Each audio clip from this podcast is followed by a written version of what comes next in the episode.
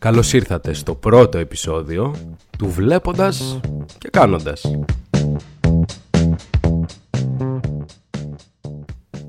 Αυτό που δεν ζήτησε κανείς, πιθανότατα δεν θα ακούσουν και πολλοί, αλλά αυτή είναι μια αρχή μια σειρά επεισοδίων podcast που σκέφτηκα να κάνω. Η ιδέα μου ήρθε πολύ αναπάντεχα, ήμουνα στη δουλειά και άκουγα το podcast του φίλου ενός φίλου και σκέφτηκα ότι θα ήταν αρκετά ενδιαφέρον αν προσπαθούσα να κάνω κάτι παρόμοιο. Να επικοινωνήσω αυτά που θα ήθελα να επικοινωνήσω, να ανταλλάξουμε απόψεις, ιδέες, αντιλήψεις, να μιλήσουμε για την καθημερινότητα. Η αλήθεια είναι ότι αυτό το πρώτο επεισόδιο μου σπάσει τα νεύρα γιατί το γύρισα τουλάχιστον 40 με 50 φορές και όχι γιατί άλλαζα γνώμη για τη θεματολογία, για το τι θα έπρεπε να πω, για το πώς θα έπρεπε να το πω, για το αν μου άρεσαν αυτά που έλεγα και ο τρόπος που μίλαγα, αλλά κυρίως γιατί, βασικά ήταν και ουσιαστικά και ο μοναδικός λόγος, γιατί εγώ είχα σκεφτεί να μιλάω ας πούμε κάνα δεκάλεπτο και μετά να μπαίνει και ένα τραγούδι το οποίο θα μας κάνει να ηρεμήσουμε, να σκεφτούμε αυτά που θα έχουμε πει και συζητήσει. Και γενικά νομίζω ότι επειδή τα τραγούδια είναι ένα βασικό και κομβικό κομμάτι της ψυχικής μας υγείας. Θα ήταν πολύ όμορφο να μπουν αλλά υπάρχει το πρόβλημα του ότι λόγω των πνευματικών δικαιωμάτων και τα copyrights δεν μπορούν να μπουν ούτε στο Spotify ούτε στα Google Podcasts οριακά νομίζω ούτε και στο YouTube. Οπότε το πρώτο επεισόδιο που ήταν έτοιμο μαζί με τρία τραγούδια δεν θα το ακούσετε ποτέ διότι δεν μπορεί να ανέβει και εφόσον αποφάσισα να το ανεβάσω στο Spotify αναγκαστικά θα μπουν χωρίς τραγούδια Εν πάση περιπτώσει, όπως σας είπα θα ήταν ενδιαφέρον να παραθέσουμε ιδέες, απόψεις, αντιλήψεις, φυσικά να καυτηριάσουμε θέματα της ε, επικαιρότητας και να προσπαθήσουμε να τα αναλύσουμε με την λογική ενός απλού πολίτη, όπως εγώ και εσείς. Η αλήθεια είναι και ποιος άλλος θα μας ακούει. Αυτοί όλοι εσείς που με κοροϊδεύετε, ε, έχετε ξεκινήσει ήδη, είμαι σίγουρος να γελάτε. Θα ήθελα κάθε επεισόδιο να έχει ένα συγκεκριμένο θέμα. Οπότε να μιλάμε για μια ας πούμε συγκεκριμένη θεματολογία, οποιαδήποτε και αν είναι αυτή, αλλά ταυτόχρονα θα ήταν ενδιαφέρον κατά τη γνώμη μου να δίνω χώρο στον αυθορμητισμό που υπάρχει έτσι μέσα στο κεφάλι μου και να ακολουθώ τη σκέψη μου μέσα σε κάποια συγκεκριμένα όρια προφανώς τα οποία θα καθορίζονται προφανώς συγκεκριμένα από το κάθε επεισόδιο ή όχι. Είναι λίγο βλέποντας και κάνοντας η κατάσταση όπως ακριβώς είναι και βλέποντας και κάνοντας και ο τίτλος αυτού του podcast. Οφείλω θα ήθελα να πω να εξηγήσω το τίτλο και γιατί είναι αυτός ο τίτλος ε, η αλήθεια είναι ότι προσπαθούσα να σκεφτώ ρε παιδί μου κάτι ωραίο να μπει. Είχα συζητήσει με φίλους το ένα το άλλο και νομίζω και νομίζουμε ότι δεν θα υπήρχε κάτι πιο αντιπροσωπευτικό για να ονομάσουμε αυτό το συγκεκριμένο podcast διότι κακά τα ψέματα όσοι με ξέρετε το βλέποντας και κάνοντας έχει γίνει μια στάση ζωής για μένα η αλήθεια είναι ότι τις περισσότερες φορές το χρησιμοποιώ σατυρικά και προσπαθώ να ε, υπεραπλουστεύσω την οποιαδήποτε κατάσταση και να περάσω το μήνυμα του ότι οκ, δεν υπάρχει γενικός κανόνας σε οποιαδήποτε κατάσταση της ζωής μας. Κυριολεκτικά βλέποντας και κάνοντας αλλά πραγματικά όσο και αν αστείο ακούγεται όλο αυτό για μένα είναι πραγματικά στάση ζωής το ότι είναι πραγματικά έτσι. Δεν πρέπει να έχεις παρωπίδες σε οτιδήποτε σου συμβαίνει. Πρέπει να είσαι ανοιχτός, να προσαρμόζεσαι σε κάποια κατάσταση, να εξελίσσεσαι και έτσι σιγά σιγά αλλάζουμε και βελτιωνόμαστε και γινόμαστε καλύτεροι. Όταν κοιτάμε μόνο μονόπλευρα, τότε δυστυχώς δεν υπάρχει χώρος για αλλαγή, για ανανέωση. Τέλος πάντων, δεν πρόκειται να σας βάλω ε, τραγούδια όπως είπαμε. Η αλήθεια είναι ότι με ξενερώνει αρκετά αυτό το θέμα αλλά τι να κάνουμε. Δηλαδή επειδή έχω τη σκέψη να μιλήσουμε για διάφορα θέματα και ξεχωρά από καταστάσεις και γεγονότα και ε, πράγματα της επικαιρότητας, να μιλήσουμε για αγάπη, για μοναξιά, για νοσταλγία, ίσως για τη φιλία. Και υπάρχουν άπειρα τραγούδια τα οποία θα ήταν αρκετά ενδιαφέρον να μπουν και να τα ακούσουμε. Ένας φίλος είχε την ιδέα μάλιστα να λέω τη συγκεκριμένη στιγμή που θα μπορούσε να μπαίνει ένα τραγούδι. Ξέρεις τι, πατήστε τώρα όλοι stop και πηγαίνετε και ακούστε το. Βέβαια αυτό δεν είναι πολύ πρακτικό και δεν πρόκειται να το κάνω αυτό. Αλλά ωστόσο, εάν νιώθω ότι κάποια στιγμή θα ήθελα να ακούσω ένα συγκεκριμένο τραγούδι, θα σας το πω. Οπότε μετά είναι δικό σας θέμα εάν θα πείτε ότι ξέρεις τι, το κάνω ή δεν το κάνω. Η αλήθεια είναι ότι θα ήταν πολύ περίεργο αν έπρεπε να συστηθώ τώρα. Ε, όλοι με ξέρετε, όσοι δεν με ξέρετε η αλήθεια είναι ότι δεν χάνετε και τίποτα. Τα τελευταία δύο χρόνια βρίσκομαι στην Ολλανδία, ήρθα να κάνω ένα μεταπτυχιακό αφότου τελείωσα τη σχολή. Τελείωσα το τμήμα Γεωλογίας και Γεωπεριβάλλοντος στην Αθήνα και κάποια στιγμή κάπου στο δεύτερο με τρίτο έτος σκέφτηκα ότι εν τέλει αυτό το πράγμα το αγαπώ το γουστάρω, μου δίνει έμπνευση και μεράκι να το συνεχίσω στο μέλλον. Οπότε μόλις αποφύτησα σκέφτηκα να κάνω ένα μεταπτυχιακό για να εξελίξω λίγο τον τρόπο σκέψης μου, την εμπειρία μου και να ουσιαστικά κυνηγήσω έναν καλύτερο μισθό μελλοντικά στην Ελλάδα ο οποίος θα μπορεί να υποστηρίξει μια άνετη ζωή. Νομίζω ότι δεν είναι ιδανικό να λες ότι ξέρεις τι παλεύω για να επιβιώσω όχι ότι φυσικά είναι ντροπή κάποιος να μην βγάζει τόσα χρήματα ούτως ώστε να μην μπορεί να ζήσει μια άνετη ζωή και να κάνει όλα όσα αυτά που θέλει. Αλλά νομίζω ότι το να έχεις όνειρο να βρεθείς σε μια τέτοια κατάσταση είναι και αυτό που ουσιαστικά σου δίνει κίνητρο για να προχωρήσεις και να συνεχίσεις και να γίνεσαι μόνιμα και μόνιμα καλύτερος. Αυτά τα δύο λοιπόν τελευταία χρόνια στην Ουτρέχτη, δυόμιση ουσιαστικά γιατί τώρα έχω μπει στον τρίτο χρόνο, ήταν αρκετά ενδιαφέρουσα. Ε, έκανα πολλούς φίλους και παρέες εδώ. Η αλήθεια είναι ότι σκέφτομαι σε αυτό το διάστημα που είμαι εάν θα έπρεπε να μείνω ή να φύγω διότι εφόσον μελλοντικά σκέφτομαι να γυρίσω στην Ελλάδα, υπάρχει ένα τεράστιο αγκάθι το οποίο δεν έχω εκπληρώσει, το οποίο είναι οι στρατιωτικές μου υποχρεώσεις, οι οποίες θα έλεγα, τώρα που βγήκε ο κύριος Κασελάκης ε, ως πρόεδρος του ΣΥΡΙΖΑ και είναι υπέρμαχος της κατάργησης της υποχρεωτικής στρατιωτικής θητείας, να το σκεφτούμε λίγο εμείς οι άμεσα ενδιαφερόμενοι και να αναλογιστούμε λίγο τις ε, συνέπειες που θα είχε η επικύρωση μιας τέτοιας απόφασης. Κλείνει η παρένθεση. Οπότε έχω πράγματα να με κρατάνε εδώ όσο και αν θέλω να γυρίσω πίσω. Έχω κάνει παρέες και η αλήθεια είναι ότι μετά αυτά τα δύο χρόνια της ακαδημαϊκής εκπαίδευσης ας πούμε και της φάσης που βρίσκεσαι ως φοιτητής, θα ήθελα να δοκιμάσω και το επόμενο ακριβώς βήμα σε αυτή τη χώρα το οποίο κακά τα ψέματα είναι να βρεις μια δουλειά. Γιατί η ζωή του εργαζόμενου με τη ζωή του φοιτητή είναι δύο τελείως διαφορετικά πράγματα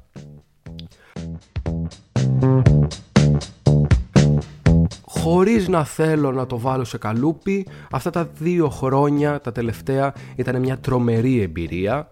Ε, γνώρισα άτομα από όλο τον κόσμο και αντάλλαξα απόψεις και αντιλήψεις μαζί τους. Αυτό για μένα ήταν το πιο σημαντικό ακόμα και πάνω από την εκπαίδευση και την εμπειρία του μεταπτυχιακού. Αυτά ως ένα κομμάτι προφανώς και είναι 100% σημαντικά αλλά νομίζω ότι το, το μεγαλύτερο θετικό που πήρα αυτά τα δύο χρόνια είναι ότι μίλησα με άτομα τα οποία εάν δεν είχα πάρει την απόφαση να έρθω εδώ δεν θα μίλαγα ποτέ.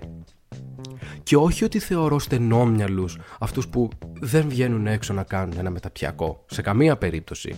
Απλά κακά τα ψέματα η αλήθεια είναι ότι ανοίγει λίγο ο τρόπος σκέψης σου γιατί βλέπεις μια άλλη κοινωνία, μια άλλη κουλτούρα και το σημαντικότερο βλέπεις την μίξη πολλών διαφορετικών κοινωνιών και κουλτούρων σε ένα συγκεκριμένο σημείο. Γιατί κακά τα ψέματα η Ολλανδία είναι μία από τις πιο πολυπολιτισμικές χώρες της Ευρώπης. Πηγαίνεις μια βόλτα στο Άμστερνταμ και βλέπεις ανθρώπους από όλο τον κόσμο. Αυτό όσο κι αν απλοϊκό ακούγεται, είναι πραγματικά πολύ σημαντικό για την οριμότητα της σκέψης κάποιου. Και ξαναλέω, όχι ότι κάποιος που δεν έχει έρθει δεν είναι όριμος, σε καμία περίπτωση. Αλλά αισθάνομαι ότι εμένα προσωπικά μου έδωσε πάρα πολλά πράγματα αυτή η εμπειρία. Συνεχίζουμε λοιπόν εδώ Και θα ήταν νομίζω ενδιαφέρον να σας εξηγήσω ας πούμε αφού δεν θα συστηθώ ε, τα τελευταία δύο χρόνια στην Ουτρέχτη πώς περάσανε οι πρώτες μου μέρες, ε, τα προβλήματα που είχα εάν είχα προσαρμογής, το πώς εξελίχθηκε η πρώτη και η δεύτερη χρονιά, οι διαφορές τους και πώς μπήκαμε αναπόφευκτα σε αυτή την τρίτη χρονιά. Οι πρώτες μου μέρες στην Ολλανδία ήταν αρκετά ιδιαίτερες, τις θυμάμαι ακόμα, διότι ήταν κάτι τελείως ξένο για μένα.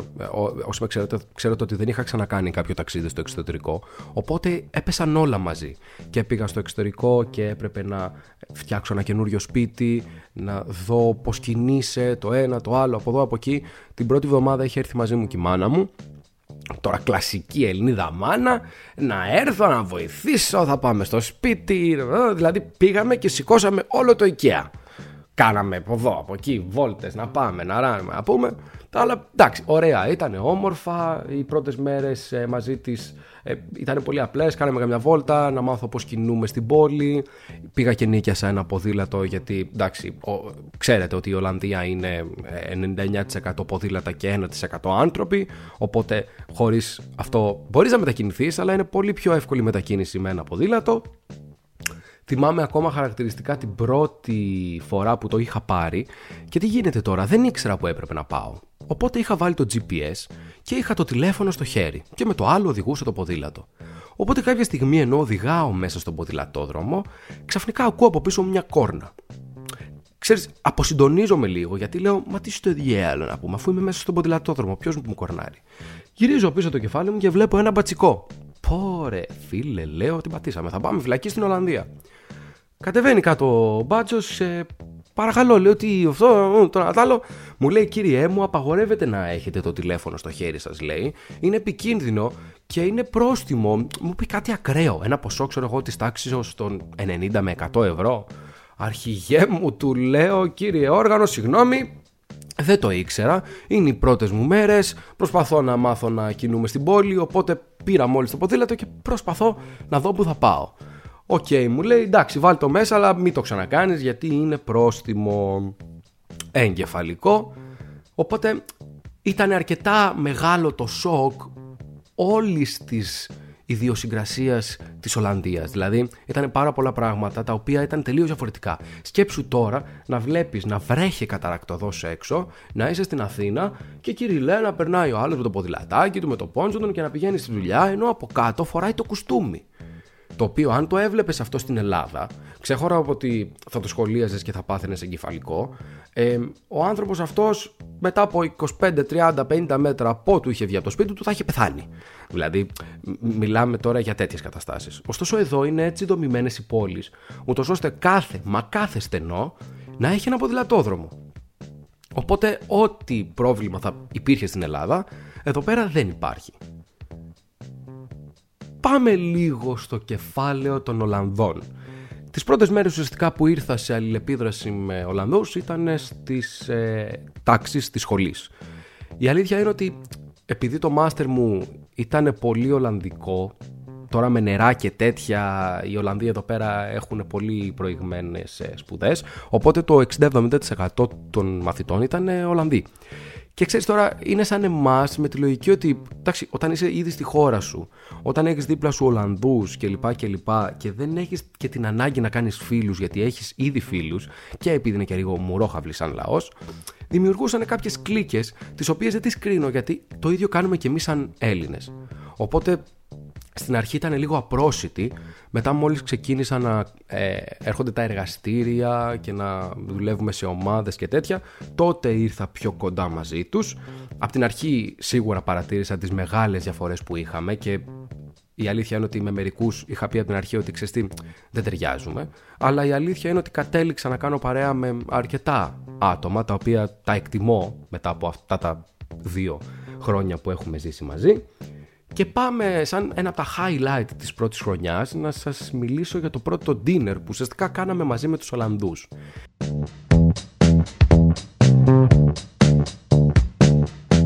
Μας είχε καλέσει μια κοπέλα σπίτι της και μας λέει ότι ξέρεις τι, θα πάω εγώ στο σούπερ μάρκετ να πάρω όλα τα πράγματα και ελάτε όλοι να μαγειρέψουμε όλοι μαζί τέλεια λέμε, καταπληκτικά. Φτάνω λοιπόν εγώ στο σπίτι και όταν ανεβαίνω πάνω βλέπω στο τραπέζι εκεί πέρα της κουζίνας, το οποίο ήταν άδειο, ένα σακί πατάτες, ένα σακί κολοκυθάκια, ένα σακί μελιτζάνες, ένα σακί μανιτάρια, τέτοιου τύπου λαχανικά. Τι γίνεται λοιπόν, τα πετάνε όλα μαζί σε ένα, όχι σε ένα, σε διαφορετικές κατσαρόλες, το κάθε λαχανικό ήταν μόνο του σε διαφορετική κατσαρόλα και τα βράζανε νερόβραστα. Ωραία. Βράζουν λοιπόν αυτά και μόλις ε, είναι έτοιμα τα βγάζουν, τα πετάνε μέσα σε μια μεγάλη γαβάθα και τα πατάνε. Λοιπόν αυτό το πράγμα έγινε ένας σπουρές, το οποίο για να μην τα πολυλογώ αυτό το πράγμα φάγαμε για βραδινό στις 7.30 ώρα. Ένα πράγμα ήταν σαν, σαν στουπέτσι, αυτό το πράγμα το χρησιμοποιεί, δηλαδή σαν τσιμέντο ήταν. Με αυτό κολλάνε, ξέρω εγώ, τις γέφυρες και τα κουφώματα στα, στα σπίτια. Σαν, σαν στόκος ήταν. Εγώ την είχα υποψιαστεί εντωμεταξύ τη δουλειά και λέω, ξέρεις τι, θα πάω φαγωμένος. Γιατί κάτσε με φτιάξουν καμιά μαλακιά και μείνουμε νηστικοί. Οπότε δεν πίναγα και πολύ και αυτό που είχα μπροστά μου δεν με ενέπνεε κιόλας τόσο για να φάω. Οπότε μου λέγανε αυτοί, γιατί δεν τρως ρε τους λέω συγγνώμη ήρθα φαγωμένος αλλά ωραίο, ωραίο, πολύ καλό, πάρα πολύ καλό. Δηλαδή από τα ωραιότερα πράγματα που έχω φάει. Πολύ καλό, πολύ καλό πίτσα. Μεγάλο ψέμα, μεγάλη παπάτζα. Μετά λοιπόν είχαμε πάει για μπιλιάρδο. Είχε κανονίσει κοπέλα στην οποία πήγαμε και φάγαμε να κάνει μια κράτηση, το είχαμε συζητήσει όλοι μαζί. Οπότε πήγαμε, παίξαμε και κάποιες παρτίδες μπιλιάρδου σε ένα μαγαζί, ήπιαμε καμιά μπύρα το Νατάλο και εφόσον είχε κάνει αυτή την κράτηση, έπρεπε αυτή να πληρώσει. Οπότε μας λέει ότι θα πληρώσω εγώ και θα σας στείλω αύριο τίκι, το οποίο τίκι ουσιαστικά είναι έτοιμα πληρωμής. Είναι κάτι σαν, τον, σαν το Iris το δικό μας, που απλά στέλνεις ένα link και ο άλλος μπαίνει μέσα και πληρώνει μέσω της τράπεζάς του. Ξυπνάω λοιπόν εγώ την άλλη μέρα το πρωί και βλέπω link, έχει έρθει μήνυμα ας πούμε στο WhatsApp, μόνο το WhatsApp χρησιμοποιούν οι Ολλανδοί κυρίως. 20 ευρώ, το ανοίγω το link, 20 ευρώ ε, και η περιγραφή έλεγε food, drinks and pool. Οπότε αυτή εκτός από τον μπιλιάρδο τι είχε κάνει, είχε βάλει μέσα στο λογαριασμό και το σούπερ μάρκετ το οποίο είχε πάει και είχε πληρώσει προχθές για να πάμε σπίτι της να φάμε σοκ μεγάλο. Προφανώς και τα πλήρωσα, αλλά ξέρεις, μετά από κάποια στιγμή όλο αυτό ε, νέκρωσε μέσα μου. Δηλαδή, έχει τύχει να πληρώσω τίκη για 2,5 ευρώ. Οπότε δεν μου κάνει τώρα πια εντύπωση. Σίγουρα στην αρχή είχε συζητηθεί πάρα πολύ, αλλά μετά από κάποια στιγμή ήταν απλό. Σαν να σηκώνομαι και να πηγαίνω βόλτα, ξέρω εγώ. Τόσο απλό ήταν. Μετά εντάξει το μεταπτυχιακό δεν μου άρεσε και ιδιαίτερα, τα μαθήματα ήταν λίγο βαρετά, δεν είχε πολύ γεωλογία επειδή, εντάξει εμένα μου αρέσει η γεωλογία, είμαι αρρωστημένος και θα ήθελα να έχει περισσότερο, αλλά επειδή εδώ πέρα είναι τα πάντα flat, δεν έχουν και τόσο πολύ μέσα στα μεταπτυχιακά τους και στα προγράμματά τους γενικά το αντικείμενο της γεωλογίας. Στο τέλος της χρονιάς πήγα μια άσκηση πέθρου δύο εβδομάδες στη Γαλλία, με κάποια προγράμματα που πήγαμε εκεί πέρα και συνεργαστήκαμε με τους Γάλλους φοιτητές, είχαμε εργασία υπαίθρου και μετά είχαμε και δουλειά εργαστηρίου, πολύ τρομερή εμπειρία ε, και πήγαμε και οδικό μέχρι τη Γαλλία. Ήταν γενικά όλο το road trip ε, δύο εβδομάδες τρομερή, τρομερή, πολύ, πολύ όμορφη εμπειρία. Ο δεύτερος χρόνος ήταν πολύ διαφορετικός από τον πρώτο ε, και αυτό κυρίως γιατί οι δύο μεγάλες διαφορές ήταν ότι το δεύτερο χρόνο ήμουνα σε μια εταιρεία από την αρχή, γιατί έκανα εκεί την διπλωματική μου και την πρακτική μου και ήρθανε και δύο φίλες από Ελλάδα, με την μία κάναμε παρέα σχεδόν κάθε μέρα ας πούμε, με την άλλη είχαμε λίγο χαθεί μετά τη σχολή, αλλά μόλις ήρθα εδώ πέρα ξεκινήσαμε και κάναμε πάρα πολύ παρέα. Η μία είναι η Μαρία, η άλλη είναι η Μάρα. Μερικές, μερικοί νομίζουν ότι είναι και το ίδιο πρόσωπο, αλλά όχι, είναι διαφορετικά. λοιπόν, Οπότε γενικά περνούσε πάρα πολύ χαλαρά ο δεύτερος χρόνος και με τα παιδιά που είχα γνωρίσει στις αιστείες που έμενα από την αρχή, που ξέχασα να τα αναφέρω νωρίτερα. Ε, μένω σε κάποιες αιστείες οι οποίες ήταν πολύ εύκολο να κάνεις παρέες, διότι έχουμε κάποια common areas στον πρώτο όροφο που έχουν μπιλιάρδα, σαλονάκια, σκατάκια κλπ. Οπότε βρισκόμασταν όλοι μαζί εκεί πέρα και ήταν πάρα πολύ εύκολο να κάνεις παρέες. Οπότε είχα κάνει ένα παρεάκι από εδώ. Τον δεύτερο χρόνο ήρθανε και αυτές οι δύο φίλες που σας είπα και γενικά ήταν, ήταν μια πιο αραγματική χρονιά. Δηλαδή, χαλαρώναμε, βρισκόμασταν σε σπίτια, παίζαμε χαρτιά, παίζαμε κανένα επιτραπέζιο. ήταν πολύ έτσι χαλαρή η χρονιά. Αλλά ταυτόχρονα ήταν και πάρα πολύ όμορφη. Διότι για μένα είχα μπει κάπως, ας πούμε, στο κομμάτι του εργαζόμενου. Γιατί ναι, μεν πήγαινα και έκανα την πρακτική μου και τη διπλωματική μου στην εταιρεία, αλλά ουσιαστικά ήμουνα σε ένα περιβάλλον το οποίο μου έδινε ερεθίσματα και πράγματα να μαθαίνω μόνιμα. Όταν βρίσκεσαι. Και το καλό με το supervisor μου ήταν ότι ήταν ο project manager. Οπότε πάρα πάρα πολλά πράγματα περνούσαν από το χέρι του. Και μεντορικά ας πούμε το είδα πάρα πολύ ωραία αυτό το πράγμα γιατί έμαθα τόσα πολλά πράγματα τα οποία εάν έκανα μια διπλωματική η οποία θα ήταν καθαρά ακαδημαϊκή και δεν θα ήμουνα σε κάποιο Ινστιτούτο εντάξει προφανώς και θα μάθαινα πράγματα αλλά νομίζω ότι αυτή η πρακτική γνώση που έλαβα αυτό τον τελευταίο χρόνο ήταν πάρα πολύ σημαντική.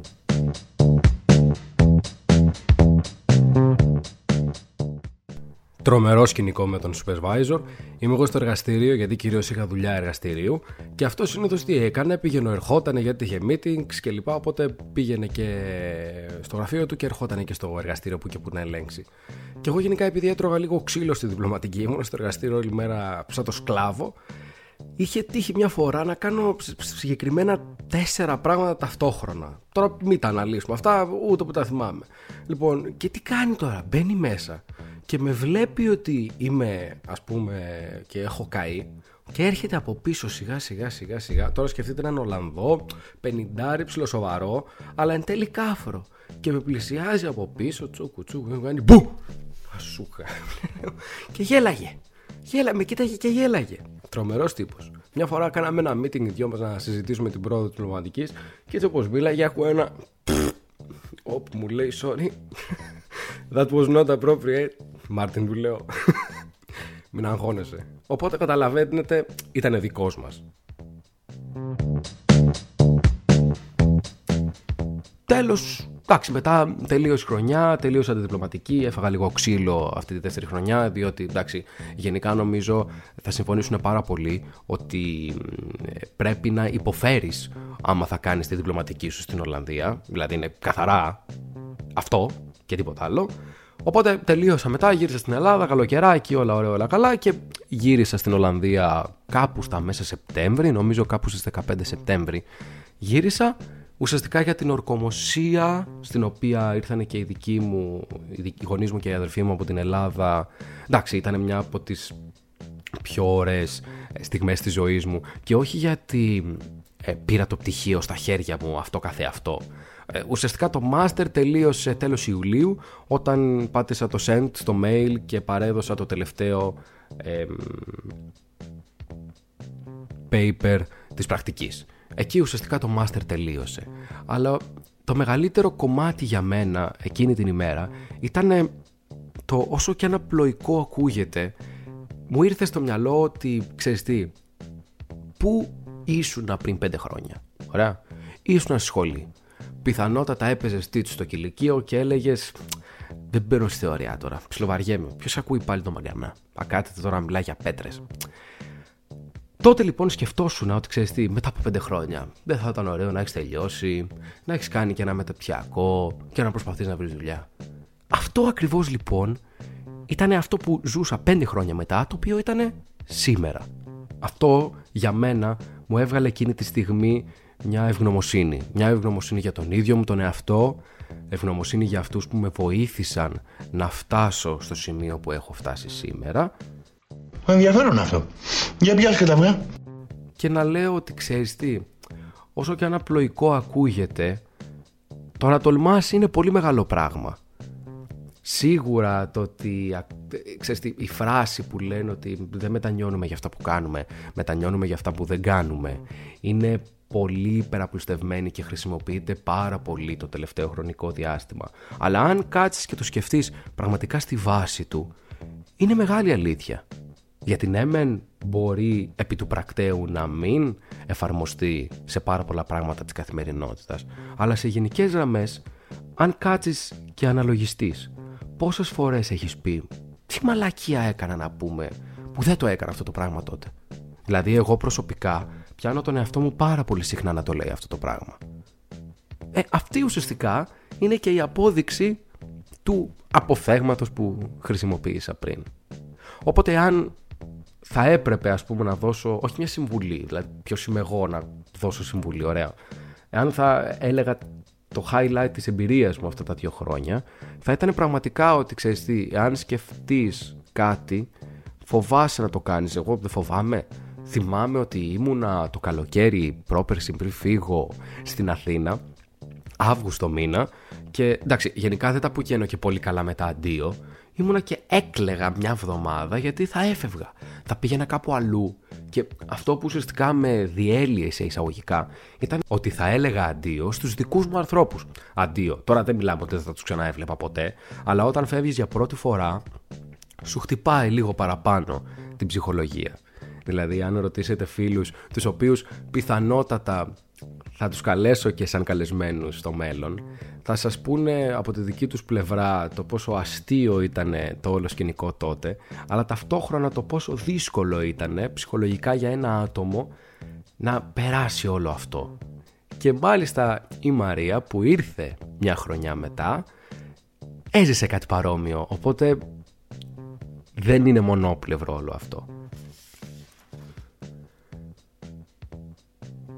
Κανονικά στο πρώτο επεισόδιο που σας είπα ότι πιθανότατα δεν θα ακούσετε ποτέ, κάπου εδώ θα έμπαινε το δεύτερο τραγούδι, το οποίο ήταν ε, ένα τραγούδι του Λαβρέντι Μαχαιρίτσα, το «Ένας Τούρκος στο Παρίσι», και θα το έδαινα και καλά με τα φοιτητικά μας χρόνια, διότι αν κάτσεις και σκεφτείς πραγματικά τους στίχους αυτού του τραγουδιού, πραγματικά γιατί μιλάει. Μιλάει για ένα μαγκούφι που έχει μείνει πίσω και η κοπέλα του έχει πάει στο Παρίσι και σπουδάζει και έχει βρει ένα γάτο ο οποίος την έχει κάνει τη βρωμοδουλειά. Τέλος πάντων.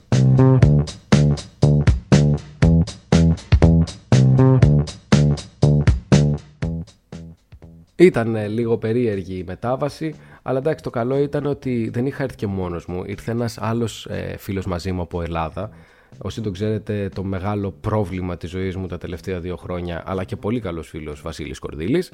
Οπότε εντάξει, φύγαμε σαν τους μαγκούφιδες, ήρθαμε εδώ πέρα, αλλά ξέρεις τι, αν με ρωτάς πραγματικά αυτά τα τελευταία δύο χρόνια, εάν μετανιώνεις για κάτι, θα σου πω μετανιώνω για τα σφινάκια που δεν ήπια.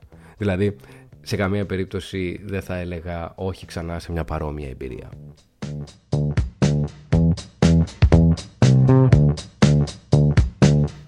Εν πάση περιπτώσει, για να κλείσουμε σιγά σιγά το πρώτο επεισόδιο, να σας μιλήσω πάλι λίγο για το πλάνο που έχω ρε παιδί μου. Θα ήθελα κάθε επεισόδιο να έχει ένα διαφορετικό θέμα και γιατί όχι να έχουμε και κάποιους καλεσμένους στο μέλλον. Να είναι λίγο πιο ενδιαφέρον, να δίνουν μια διαφορετική νότα, μια διαφορετική χρειά σε κάθε επεισόδιο και ξέρεις ο κάθε χαρακτήρας είναι διαφορετικός οπότε θα ήθελα να είναι πολύ αληθινό όλο αυτό. Πιστεύω ότι όσο πιο μοντάζ κάνεις τόσο χάνεται η αυθεντικότητα. Δηλαδή αν έρθει κάποιος και συζητάμε και του πω τι λες ρε μαλάκα να πούμε αυτό δεν ισχύει δεν θα ήθελα να το κόψω. Πολύ βέβαια θα μου πείτε ότι ξέρεις τι εντάξει τώρα να είναι λίγο πιο political correct και το ένα και το άλλο. Ναι OK okay, μαζί σου συμφωνώ.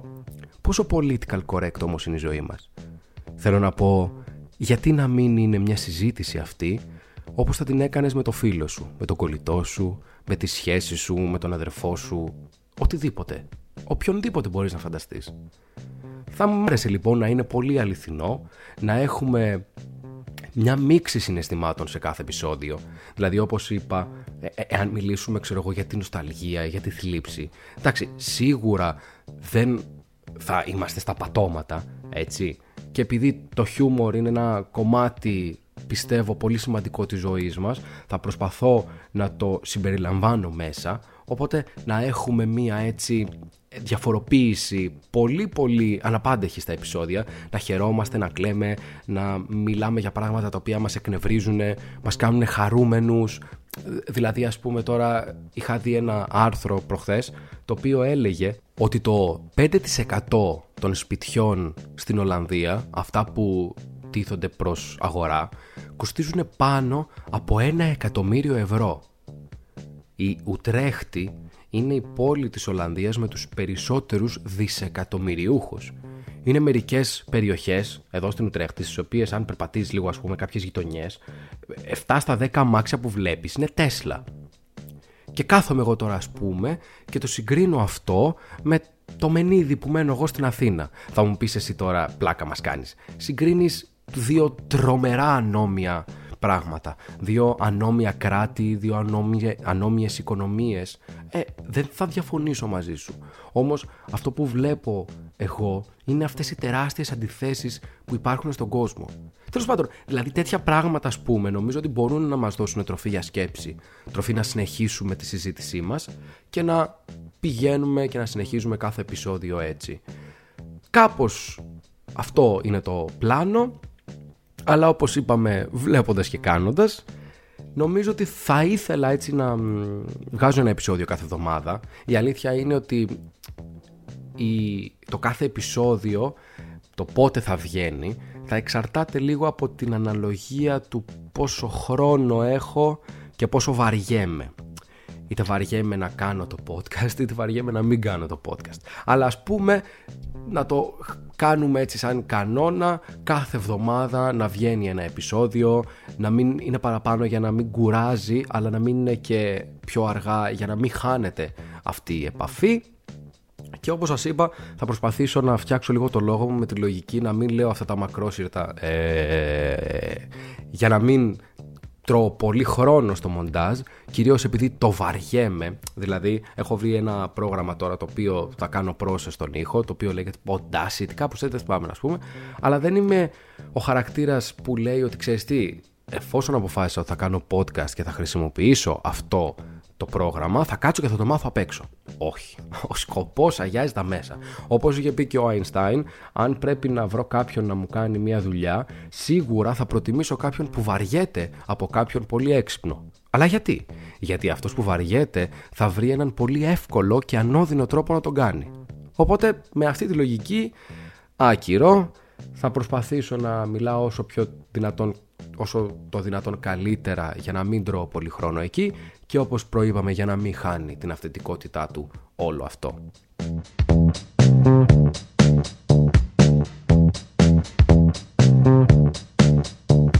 Κάπως έτσι φτάσαμε στο τέλος του πρώτου και παρθενικού επεισοδίου αυτής της ε, σειράς. Είναι 7 Νοέμβρη, 5 παρατέταρτο το απόγευμα. Μόλις έκανα κάποιες αιτήσεις στο LinkedIn και μου έχει ανέβει το αίμα στο κεφάλι γιατί όλες οι αιτήσεις που ανεβαίνουν είναι στα Ολλανδικά. Οπότε ας θα πάει στο διάλο.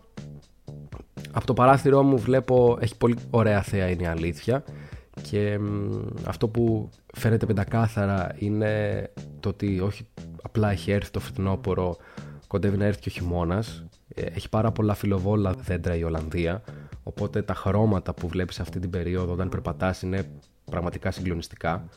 Κόκκινα, κίτρινα, πορτογαλιά, ροζουλιά, της πουτάνας γίνεται. Οπότε με αυτό θα σας αφήσω. Θα δώσουμε ραντεβού για το επόμενό μας επεισόδιο. Καλή συνέχεια.